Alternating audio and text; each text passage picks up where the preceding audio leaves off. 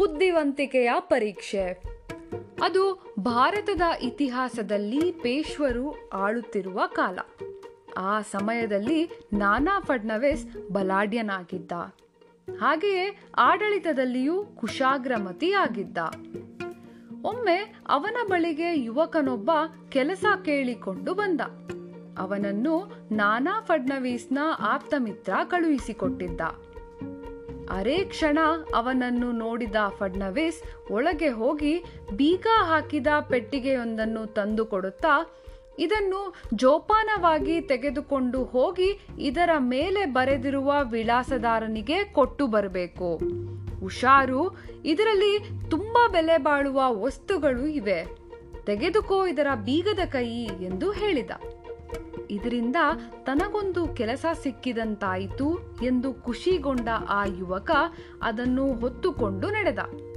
ಮಾರ್ಗದಲ್ಲಿ ಅವನ ಮನಸ್ಸಿನಲ್ಲಿ ಈ ಪೆಟ್ಟಿಗೆಯಲ್ಲಿ ಅಂತಹ ಬೆಲೆ ಬಾಳುವ ವಸ್ತು ಏನಿರಬಹುದು ಎಂದು ಸಣ್ಣ ಅನುಮಾನವೊಂದು ಹುಟ್ಟಿಕೊಂಡಿತು ಅವನ ಅನುಮಾನ ಬಲವಾದಂತೆ ಅವನಿಗೆ ಪೆಟ್ಟಿಗೆ ತೆರೆದು ನೋಡುವ ಕುತೂಹಲ ಜಾಸ್ತಿಯಾಯಿತು.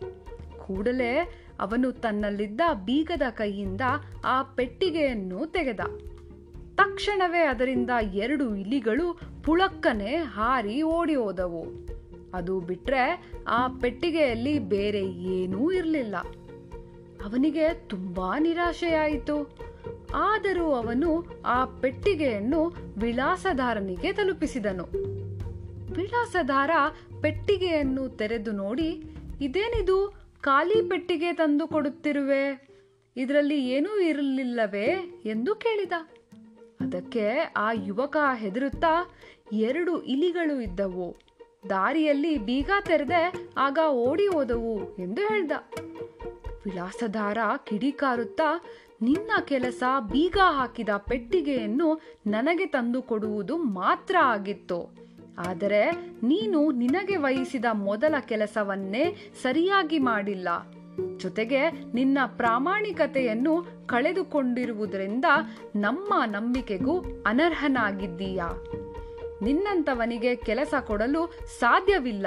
ನೀನಿನ್ನು ಹೋಗಬಹುದು ಎಂದು ಹೇಳಿಬಿಟ್ಟ. ಆ ಯುವಕ ತನ್ನ ಮೂರ್ಖತನವನ್ನು ಅಳಿದುಕೊಳ್ಳುತ್ತಾ ಬಂದ ದಾರಿಗೆ ಸುಂಕವಿಲ್ಲವೆಂದು ಹಿಂತಿರುಗಿದ. ಹೀಗೆ ನಾನಾ ಫಡ್ನವೀಸ್ ತನ್ನ ಕುಶಾಗ್ರಮತಿಯಿಂದ ಅವನನ್ನು ಬುದ್ಧಿವಂತಿಕೆಯ ಪರೀಕ್ಷೆಗೆ ಒಳಪಡಿಸಿ ಅವನ ಮೂರ್ಖತನವನ್ನು ಬಯಲಿಗೆಳೆದಿದ್ದ.